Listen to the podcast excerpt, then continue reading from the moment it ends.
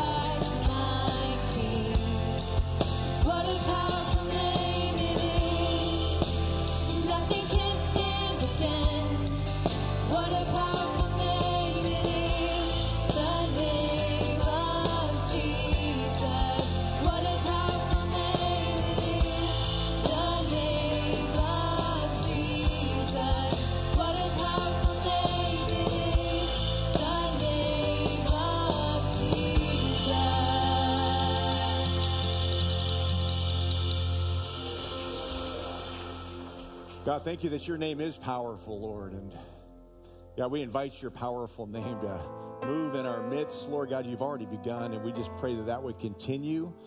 God, I pray that there were, where, where there is a disconnect between us and you, corporately or individually, Lord God, that there would be breakthrough in Jesus' name. I pray, God, that we would connect to you in a fresh and powerful way where we need to repent of our sins. I pray that we would repent of our sins. God, where we need to acknowledge that we have separated, God, that we would acknowledge that and draw close to you. God, that we would allow your spirit to dwell in us unhindered. God, that we would be convicted of sin and of righteousness. God, of your presence, Lord God, that we would honor you all the days of our lives, God, that we would dwell in you and that you would dwell in us. God, thank you that you do inhabit the praises of your people. I pray that uh, we would always be a people who worship you in spirit and in truth. God, that we would be available to you 24 7. God, that we would be humble before you, grateful for you. God, that we would always understand who you are and who we are in light of your grace in our lives, Lord God. So, God, keep us humble. Keep us filled with the love of God, the grace of God, the compassion of God. Lord, give us, give us the desire to love people in our community, to love you wholeheartedly, Lord God. God, we just invite your presence all over this campus, Lord, and for whoever's watching online, God, we pray, God, that you would download grace and truth and supernatural power to us. God, that we would be different as a result of this gathering, this corporate gathering of worship today. God, that it, we, it would be impossible for us to leave the same, but that there would be change and transformation in our lives because we've gathered, we've prayed together, we've worshiped together, we've looked at the Word and studied the Word together. We've declared that we will submit ourselves to your Spirit and your Word, Lord God. So, God, change me, change us. Transform us where we need to be transformed, Lord God. Be glorified in this process, we pray. Thank you for what you're doing. We love you, Lord. In Jesus' name, amen. Amen. You may be seated. You may be seated. We're going to be in Hebrews chapter 5 today. Hebrews chapter 5. We'll be looking at the last part of Hebrews chapter 4 as well. Thank you, Amanda. And uh, so we'll be uh, in a couple different chapters, uh, looking again at the last few verses of chapter 4, but then unpacking all of Hebrews chapter 5. So if you have a Bible and you would like to turn in your Bible to those chapters, that would be great. If you don't, and they're going to be up on the screen, so um, so that's going to be really good. Um, I'm excited about what God wants to do today. I was up around my property walking and praying this morning, and uh, as I was praying and walking, um, I came upon this all of this debris up on the highway. We live on Highway One up on eh, on the mesa, and our house is down about 150 or 200 yards off of Highway One. And I, as I walked up to the highway, excuse me, not Highway One, but Willow. As I walked up to Willow, I noticed all of this debris everywhere, and I was up there to pray. But I see all of this debris. So it's, like somebody took a newspaper and just chucked it out the window and it just went everywhere, as, as well as a bunch of other trash. And I'm OCD, so anytime I see trash, I got to stop and pick it up. I don't like trash. And uh, so um, I stopped to pick it up and um, I was reflecting on the trash. I was like, why, who would do this? Why, why throw your trash out on the road on somebody else's property? Who does that? You know. So I was just kind of, kind of um, frustrated in my soul, and I thought, you know, if I just spend a moment and clean it up, it, it will all be good. You know. So I took about five, ten minutes or so and just gathered up all the trash. I'm having to crawl under the trees on my hands and knees to get the trash from underneath the trees. And uh, um, but once I got it all cleaned up, I was able to look at it, and I just I found myself resting again. There was something something about that trash that was interrupting my ability to pray, my ability to rest in the Lord. And I thought there's a parallel here. I think we allow trash into our lives. Either people put trash into our lives or we bring trash into our lives, but somehow we get trash in our lives and it interrupts our rest in the Lord. It interrupts our ability to press in as followers of the Lord Jesus Christ. That trash hinders us. And I, I got this clarity, this kind of revelation that if we'll just take the time, whether it's trash that somebody else has trashed our life with, or trash that we have trashed our own lives with, if we will just deal with it, I think we have a disconnect in our walk with Jesus because of trash, residue that we've allowed present in our lives. I thought, why don't we just clean it up? Why don't we just clean it up? How do we clean it up if it's like trash baggage in our lives? Well, I find cleaning it up means for me extending grace to somebody who's trashed my life. Choosing to love, choosing to extend compassion. And as soon as I begin to d- actually do what Jesus would do, as soon as I begin to act like Jesus would act and do what Jesus would do and speak like Jesus would speak, all of a sudden there's just the rest of God, the peace of God, the joy of God. It just it just settles in me. And all of a sudden I've got clarity.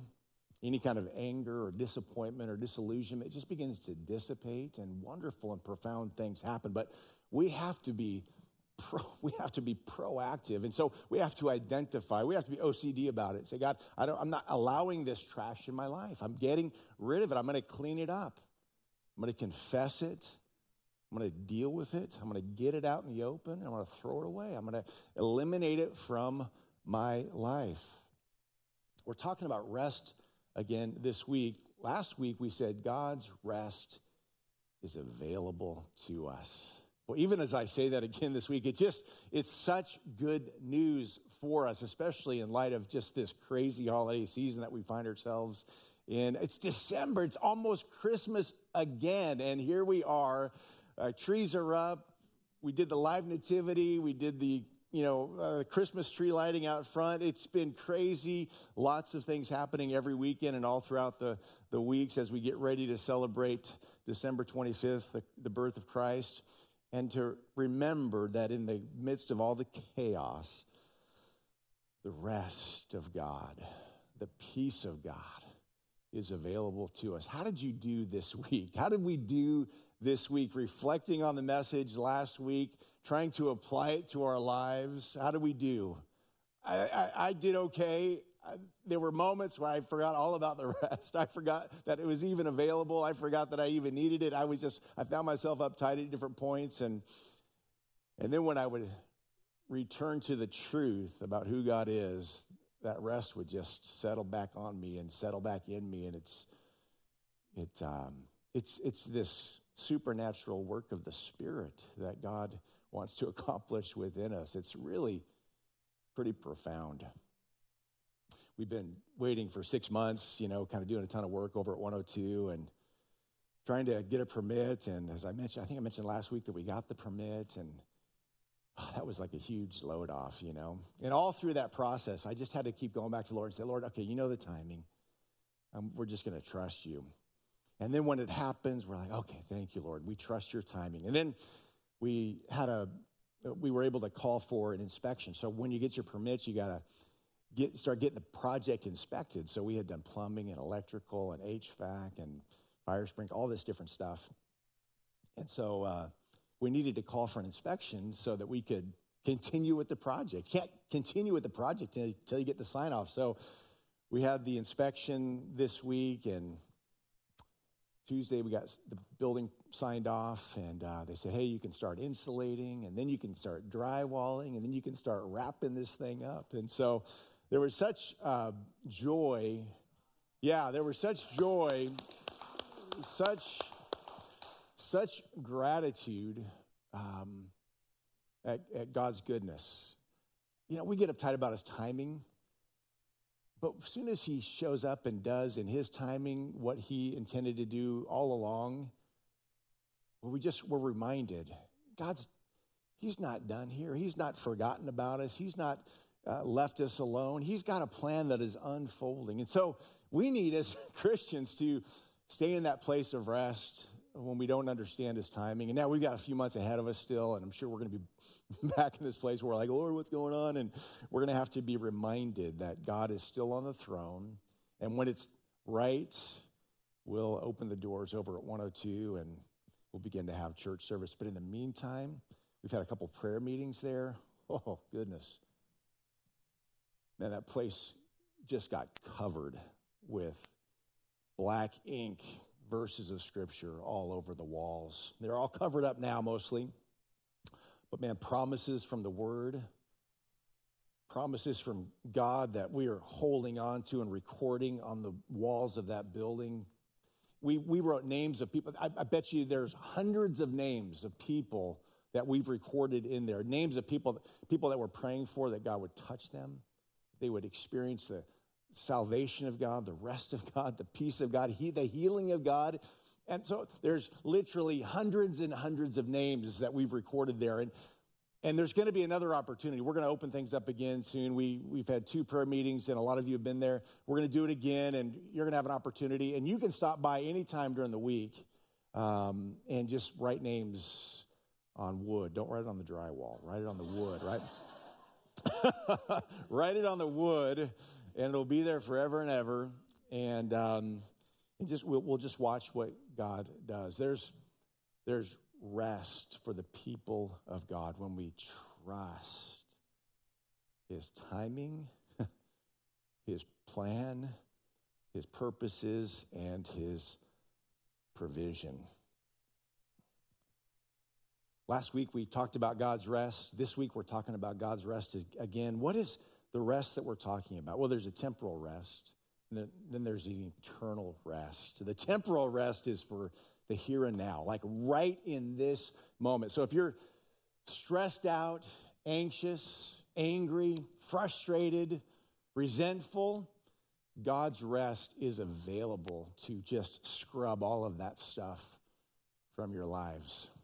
I shared the story uh, a couple months ago about the letter that I wrote to my dad, forgiving him of a lifetime of disappointment. And I shared that when I wrote that letter and forgave my dad, my soul was scrubbed. This is, this is the work of God that He wants to do in our lives on a regular basis. But we've got to we got to get rid of the rubbish. We got to get rid of the trash. We have to address it, deal with it, extend grace, ask for forgiveness, and move forward in the grace and the goodness of the Lord Jesus Christ, so that we can experience the temporal rest that leads to the eternal rest of the living God. Temporal rest means peace in the midst of the storm. means faith instead of fear, trust instead of anxiety, joy instead of worry. I shared these last week, and as I was getting ready to prepare the message for this week, I reread this and I thought, we got to say it again. We forget. We got to remind, we got to say it again because I need a reminding. We need reminding about this temporal rest and what that means to us. Temporal rest trusts God's, his faithfulness, his provision, his love, his goodness. Temporal rest trust the living God. Eternal rest, man, what is waiting for us? We get a taste of it here in the here and now. And we're meant to get a taste of it in the here and now. We're meant to live in that rest in the here and now, but it takes us to this eternal rest, which means no more pain or sorrow, sin or temptation, sickness or death, darkness. There will no longer be a curse on anything, but the grace of God rests on everything. Eternal rest means we will see Jesus face to face and we will be in his presence forevermore. So last week we said this is how you get there. This is how you experience the rest of God. God's rest is available to you by faith. God's rest is available to you through obedience, and God's rest is available to the tender-hearted. Faith, obedience, and tenderheartedness. That kind of leads us into the, uh, we're going to kind of re-look at Hebrews chapter 4, the last few verses, verses 14 through 16. Then we're going to get into Hebrews chapter 5 and unpack the rest of that. And we're going to look at five points today that help us to understand how the rest of God is available to us. So let's reread Hebrews 4 14 through 16. It says, So then, since we have a great high priest who has entered heaven, Jesus, the Son of God, let us hold firmly to what we believe. Number one, God's rest is available because we have a high priest who is victorious. The scripture says that we have this great high priest who entered heaven. How did he enter heaven? Why was he able to re enter heaven? Why? Because he had finished victoriously the work that God sent him to the earth to accomplish. He secured salvation for mankind. He entered heaven victoriously. Jesus entered heaven after completing the work he was sent to do, securing salvation. He won the victory over sin and death for his people. So, because of the victory of our great high priest, Jesus the Lord, the rest of God is available to us. So Bible says there's no condemnation for those who are in Christ Jesus. Why? Because our sins are, are forgiven. And so the condemnation that goes to the, that, that settles on the unrepentant isn't for the believer, for those of us who have confessed our need for Jesus, who have repented of our sins and who have drawn close to the Lord. So we have this incredible rest. Even when we mess up, we say, Lord, forgive me for that misstep, for whatever it was. And wash afresh over me with your grace. And then as we allow God's grace to wash over us and At times when we need to forgive ourselves, sometimes it's harder for us to forgive ourselves than for God to forgive us. And so when we forgive ourselves and we allow God to forgive us, the rest of God, the peace of God just settles on us. Jesus won the victory over sin and death for his people. What exactly does that mean? Let's take a look at 1 Corinthians 15, 54 through 58. The Apostle Paul explains to us what this means. It says, then, verse 54, 1 Corinthians 15, then when our our dying bodies have been transformed into bodies that will never die. Doesn't that sound good? this scripture will be fulfilled. And then there's a quote from Isaiah 25, verse 8. It says, Death is swallowed up in victory. O death, where is your victory? O death, where is your sting? For sin is the sting that results in death, and the law gives sin its power. But thank God, He gives us victory over sin and death through our Lord Jesus Christ. It means we get victory over sin. Doesn't mean we're not going to sin any longer, but we'll sin less and less and less as the sanctification process of the living God at work in our lives takes place. As we trust, God, trust the Lord, as we yield to God, we sin less and less because we want to become more and more like the living God. And we are becoming more in that sanctification process. We are becoming more and more like the living God. So, my dear brothers and sisters, verse 58 be strong and immovable. So, we're studying Hebrews, and the writer of Hebrews is speaking to a people who are not being strong, but they're being wishy washy. They're second guessing their commitment to Christ. And maybe you're here today and you've second guessed your commitment to Christ. You're not sure. You're wishy washy. You're, you're, you're, you're, kind of, um, uh, you're kind of in uh, limbo a little bit. Maybe you're feeling a little lukewarm. You're not on fire for Jesus, but you're not obstinate toward Him. You just don't know what to do. This truth in the scripture in the Hebrews and in Corinthians is a reminder to us to stand firm, to be strong in the power of his might and be immovable. Always work enthusiastically for the Lord. Verse the verse continues, for you know that nothing you do for the Lord is ever useless. Jesus was victorious for us. He's given us new life, a brand new purpose. He's given us eternity to enjoy him. He has been victorious on our behalf. He has given us victory over sin and death. So we don't have to be slaves to sin. We don't have to be fearful about death. Because we just graduate from this broken down, sick body that we, that we inhabit, and we graduate into a, a, a body, an eternal body uh, that is no longer sick. I was talking with a gal last week after church, and she said, I've got MS. I had no idea she had MS, but she's been battling MS for a long time now. I, I talked to so many people. Or I got a text this morning from somebody said, "Hey, my I woke up and my I can't walk my hips out. I, I'm going to be watching church from home." I'm like, man, I can't wait till these bodies get swallowed up in victory, right? Like I I'm so over them, right?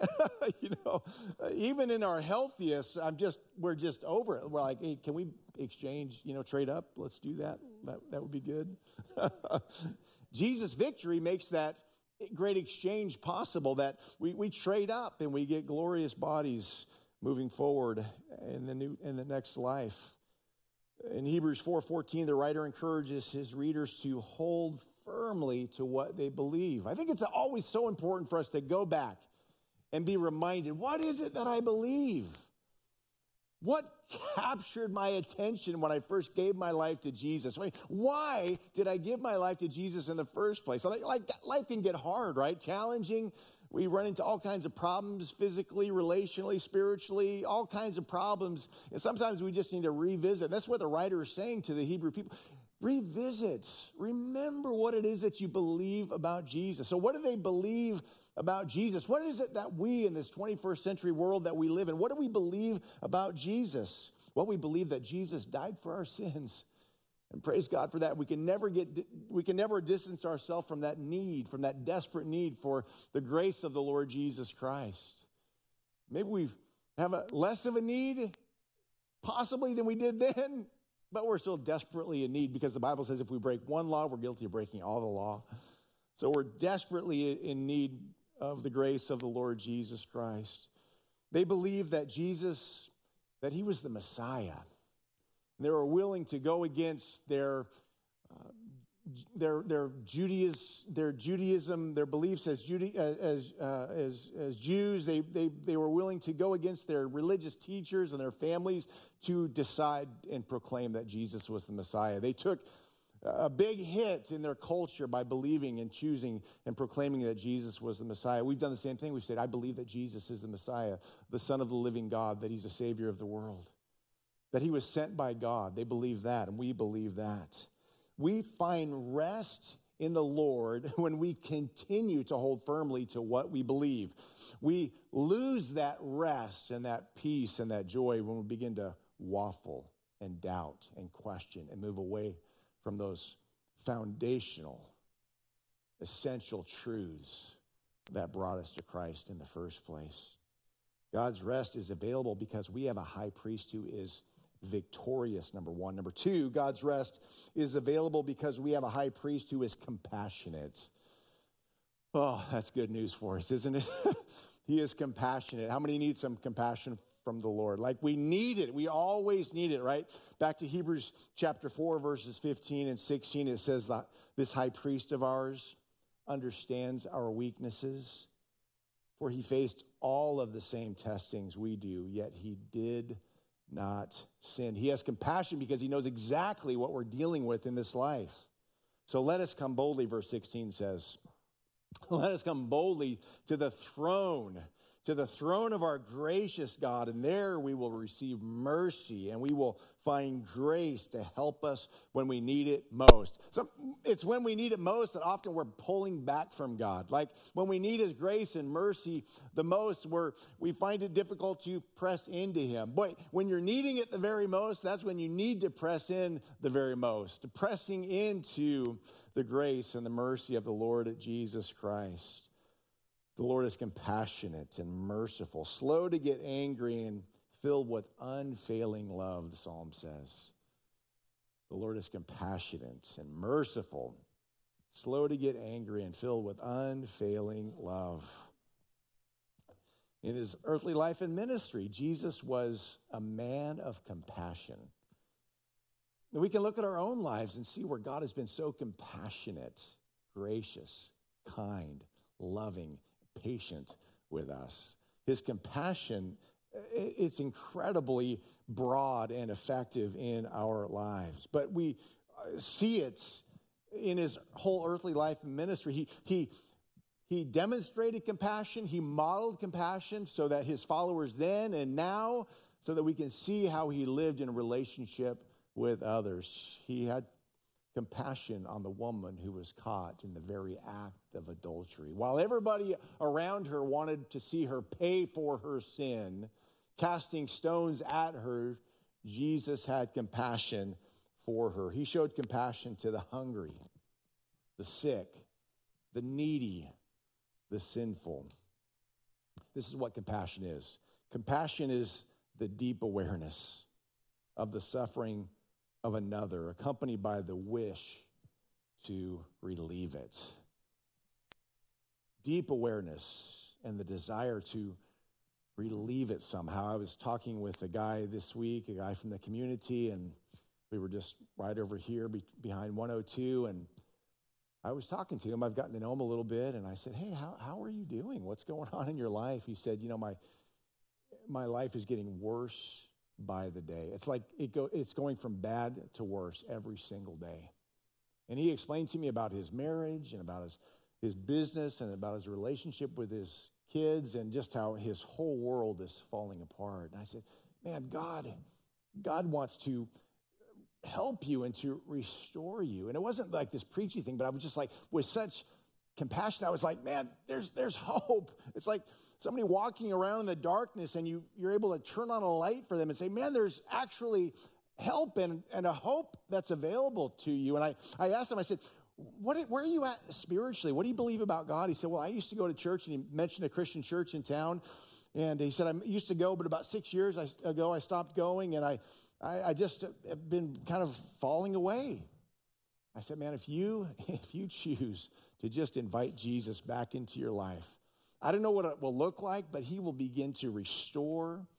He will reconcile, he will heal, he will move powerfully and profoundly in your life if you'll just avail yourself to him. Just invite him back into your circumstance. Just watch, just watch what he will do. I say, hey, I said, can I pray for you? he said, oh, sure, sure. You know, I've, I found that if you will just ask, most people will let you pray for them. I was talking to a guy after service this morning, and he was at a restaurant, and uh, he talked to me about all the people that he had just been praying for at the restaurant. He, he saw somebody, he would say, Hey, can I pray for you? And he'd pray for them. Everybody said yes. Everybody wants prayer. And so he'd pray for them, and they would just be encouraged and built up and, and whatever. And so I prayed for this guy out here, and, and um, I just prayed my heart. Sometimes we're maybe nervous with some praying maybe for someone who doesn't know Jesus or is backslidden, or I just pray with them like they're a believer, like a brother. I just pray like they're all in, you know, and I just invite God to do whatever that is that He wants to do in their lives, and I just take my liberty because they said yes, and, and God's got great stuff in store for them. So I just began to pray, and uh, after we prayed, He said, "Oh, thank you so much. I really appreciate you." And uh, so I just encouraged him afterward. I said, "Man, God's got purpose and plan. He the world needs the rest of God, the compassion of God. And we, as followers of Jesus, where Jesus with skin on, we get to go out and reach people and love people, communicating grace and truth. And, just, and then we get to watch what God will do when we just humbly make ourselves available. Compassion is the deep awareness. Maybe you're struggling with compassion. Uh, maybe you got a jaded heart or whatever, just ask the Lord to change your mind about that. He will change your mind. He will soften you up and He will give you compassion for people who are perfect strangers, for people in your family. God will just begin to change your hearts. Jesus had compassion on the woman with the issue of blood. she just reached in the crowds and, and, and touched the hem of his garment, and, and healing power went out. And who, who, who touched me? He said. And the woman identified herself and he blessed her.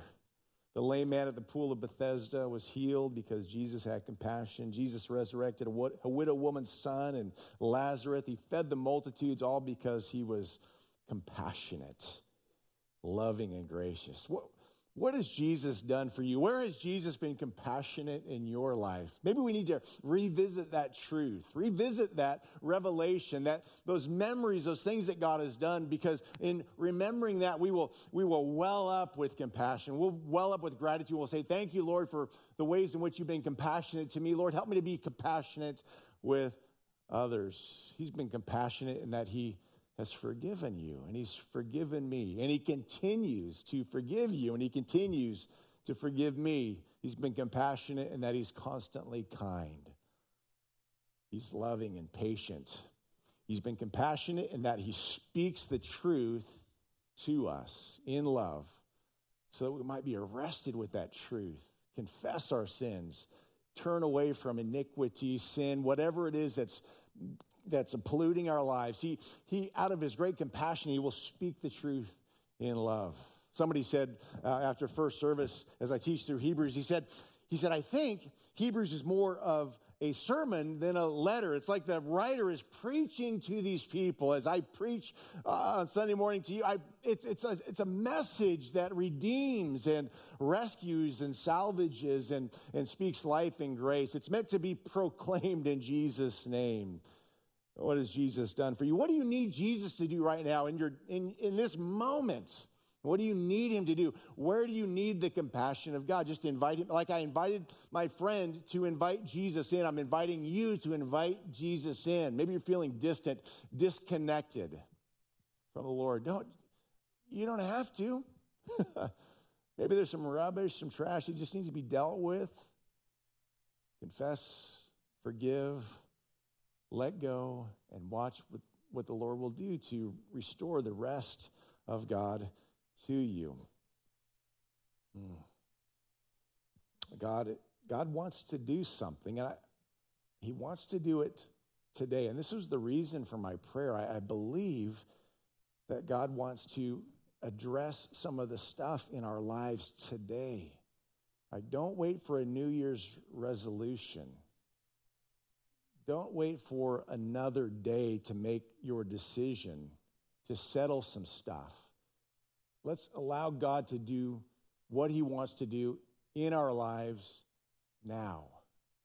Let's be ready and humble and teachable today and now and just watch what God will do. You will you will be changed. You will have this rest that we've been talking about. You will experience the grace of the living God, the compassion of God. God's rest is available because we have a high priest who is compassionate. Let's jump into Hebrews chapter 5. We've got a few minutes to get through the rest of this message.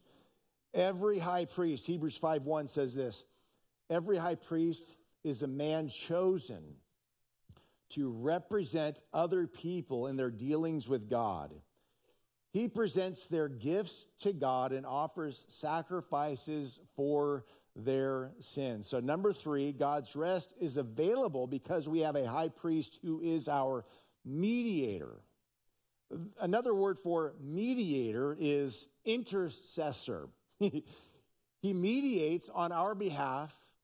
He, he's the go between between us and the Father. He made that, inter, that, that mediation possible by the shed blood that he offered on the cross.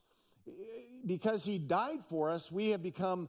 Uh, we've had righteousness imputed to us. We are the righteousness of God in Christ Jesus. And so we've had access granted to us to the Father because of Jesus. And now Jesus continually makes intercession for us. He intercedes for us. He's still connected to us, committed to us, and he understands intimately what we need. 1 Timothy 2 5 says, For there is one God and one mediator who can reconcile God and humanity, the man Christ Jesus. We need that reconciliation work. At salvation and all through the sanctification process, we need that reconciling work whereby we come by faith through the grace of the Lord Jesus Christ into this relationship with God, and we stay there because of that reconciliation work, that ongoing work. It's once and for all and then continual. It's it's it's you're saved once and for all, and then we're continually, by God's grace, reconciled by the, the Lord Jesus Christ. Uh, Jesus has been victorious. He's compassionate, and then he continues to reconcile. He's reconciled to uh, uh, reconciled us to the Father. He, he's involved in the in the process, ongoing. Is my point. He did it once, and he continues to do it. He loved us then and he continues to love us now. He loved us then and he will love us for all eternity. He is connected to us. He is our forever eternal mediator between us and the Father. Speaking of earthly priests, now see, we're seeing a comparison in, in, Hebrews 5, a comparison between our great high priest, who is Jesus Christ the Lord, and now an earthly priest. We're seeing the difference. Remember, the writer is writing to Hebrews who understood um, Judaism uh, they understood the priesthood, and so he's making a connection between the earthly priesthood and the eternal priesthood of the Lord Jesus Christ. And he is able to deal, speaking of earthly priests, verse 2, Hebrews 5, and he is able to deal gently with ignorant and wayward people because he himself is subject to the same weakness. That is why he must offer sacrifices for his own sins as well as theirs. So we see the difference between the earthly priests and the eternal King of kings and Lord of lords, Jesus Christ, the great high priest, is that he is sinless. Number four, God's rest is available because we have a high priest who is sinless. So he understands what we've been through and has endured the testing and temptations that we have, and yet he has been sinless. He is sinless. He is victorious over sin. And in Christ, we have the ability to be victorious over sin. And we'll get to a couple verses that speak to that here in just a moment. But Peter, remember Peter, Jesus, I'll never leave you, I'll never deny you. Uh, Peter, actually, tonight, before the cock, you're going to deny three times that you know me. Peter said this about Jesus. Peter knew Jesus well, intimately, and this is what he said. Peter said, Jesus never sinned. He never sinned, nor ever deceived anyone. Jesus was pure through and through. No matter what the world threw at him, he was pure. He was sinless through and through. Paul wrote in 2 Corinthians 5 For God made Christ, who never sinned, to be the offering for our sins, so that we could be made right with God through Christ. 1 John 3 5 and 6 says, And you know that Jesus came to take away our sins, and there is no sin in him. And I love verse 6. It says, And anyone who continues to live in him will not sin or continue to sin. Not that we will be sinless, but we will sin less and less. Why? Because we're in Christ.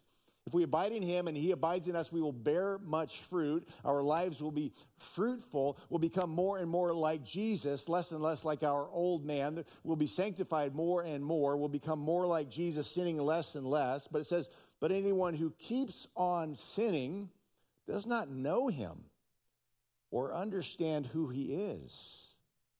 So if we're in a lifestyle of sin, maybe we don't even know him or understand who he is, what he came to do for us, what he came to accomplish. He came as the sinless Lamb of God to take away the sins of the world, to offer us salvation in Christ so that we might not just have fire insurance, that we avoid hell, but that we enter into relationship for now and for all eternity with him and where our lives are just being transformed where we're like man i don't even want to do the stuff that i used to do not in me to I, I, just I, I don't want it. It's not in me to want it. That's that's transformation i see that happen all the time in people's lives. They're like i don't even want my what i used to do.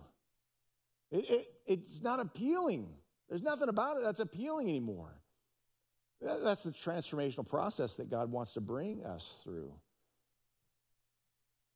Verse 4 and no one can become a high, a great, a high priest simply because he wants such an honor. He must be called by God for this work, just as Aaron was. Now we're seeing a comparison between Jesus and the earthly priest, the priesthood of Aaron. That's why Christ did not honor himself by assuming he could become high priest. No, he was chosen by God, who said to him, You are my son. Today I become your father. Or today I reveal you as my son. There was a, a work that God was accomplishing in the earth for us. And in another passage, God said to him, You are a priest forever in the order of Melchizedek. We'll get to Melchizedek in chapter 7. We'll unpack um, that man uh, when we get to chapter 7. Number five, God's rest is available because we have a high priest who is eternal. He's not going anywhere. He's the same yesterday, today, and forever. He's Alpha and Omega, the beginning and the end. He is eternal. While Jesus was here on earth, verse 7, it says he offered prayers and pleadings with a loud cry and tears to the one who could rescue him from death. Remember in the Garden of Gethsemane. And God heard his prayers because of his deep reverence for God.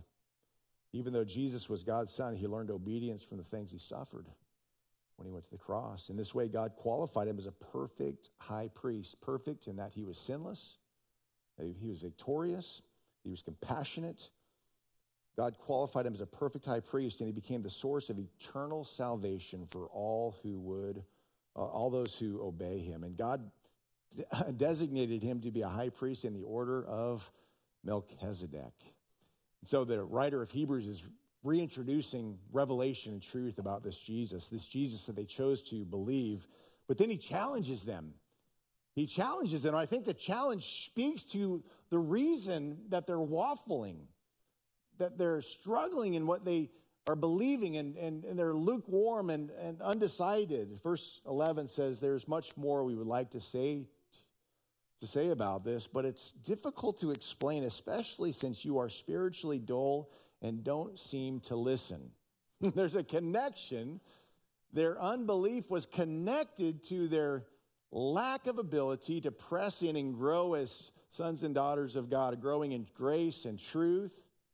You've been believers so long, verse 12 says, now that you uh, so long now that you ought to be teaching others. Instead, you need someone to teach you again the basic things about God's word. You're like babies who need milk and cannot eat solid food. So, again, this is the reason, or at least part of the, the reason of their waywardness, for their waywardness in the faith. They just refuse to grow up and understand truth and to press in and understand what God speaks to us in His Word and the pages of Scripture from Genesis to the Revelation. They just refuse to engage and to uh, continue to learn and grow, and they just grew stale in their connection to God and their commitment to God. And they begin to get wayward and, and uh, they're, they're tossed to and fro and they can't decide. Verse 13 says, For someone who lives on milk is still an infant and doesn't know how to do what is right. So he's saying, Hey, grow up, learn to do what is right, grow up. Verse 14 solid food is for those who are mature, who through training have the skill to recognize the difference between right and wrong. Often we miss the rest of God, the peace of God. We miss the blessings of God because we don't know the truth well enough, so we easily buy into lies. We believe lies that the world will throw at us, that the enemy will throw at us.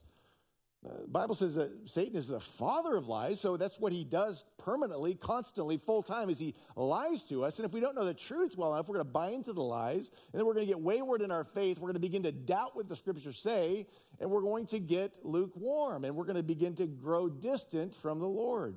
We will never experience the rest of God in that place. So maybe you're brand new in the faith, and God's grace is on you. Always be growing. Always be growing. Um, when I was first in the ministry here, uh, full time vocationally, 22 years ago, I showed up to a pastor's meeting. I'm the, like the youngest guy there, you know. I'm the youngest guy by like 20 years at that meeting. and uh, I remember somebody said, Hey, the only cure for youth is just time. But I'll add to that it's time plus a commitment to maturity. So we can grow older, but not grow mature. And so the challenge from the scripture is that we would grow old in the grace of God and grow mature in the truth of God. And then all the days of our lives, we experience that rest, that deep contentment and satisfaction that comes from trusting God, knowing God, and believing God. That's what I want for me. That's what I want for us. That's what I always want for us moving forward uh, as God does the good stuff that he wants to do through us in this village and in this community and in this world. Amen.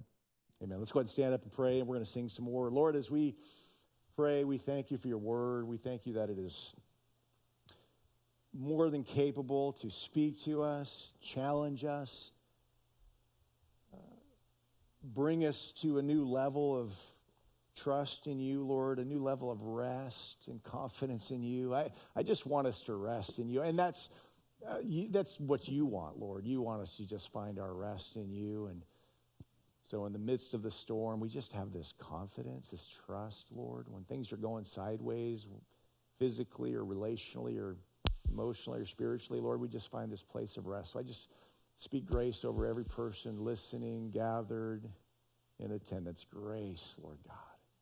Help us to get the rubbish out of our lives so that we can rest in you. In Jesus' name. Amen. Let's worship.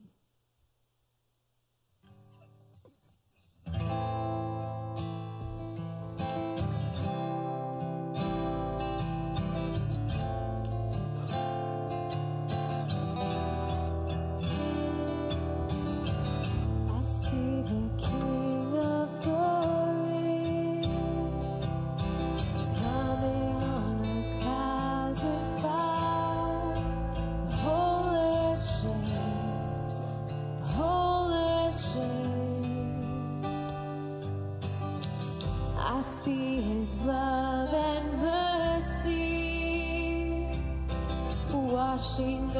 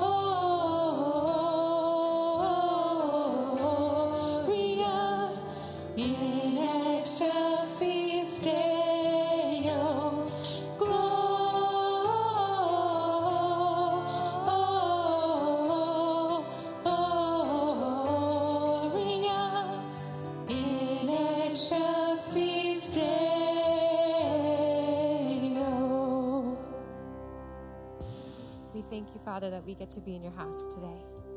We thank you for the word that was shared. God, we take time today to prioritize you. God, we thank you that you love us. God, we thank you that you sent your son to die for us so that we could live forever with you, God, and that we could sing Gloria, God, to your to you every single day. And so, God, we love you and we praise you, and it's in your precious name we pray. Amen. Thank you for being in church today. If you would like prayer, we have an amazing prayer team, so you can make your way forward. Otherwise, have a wonderful day.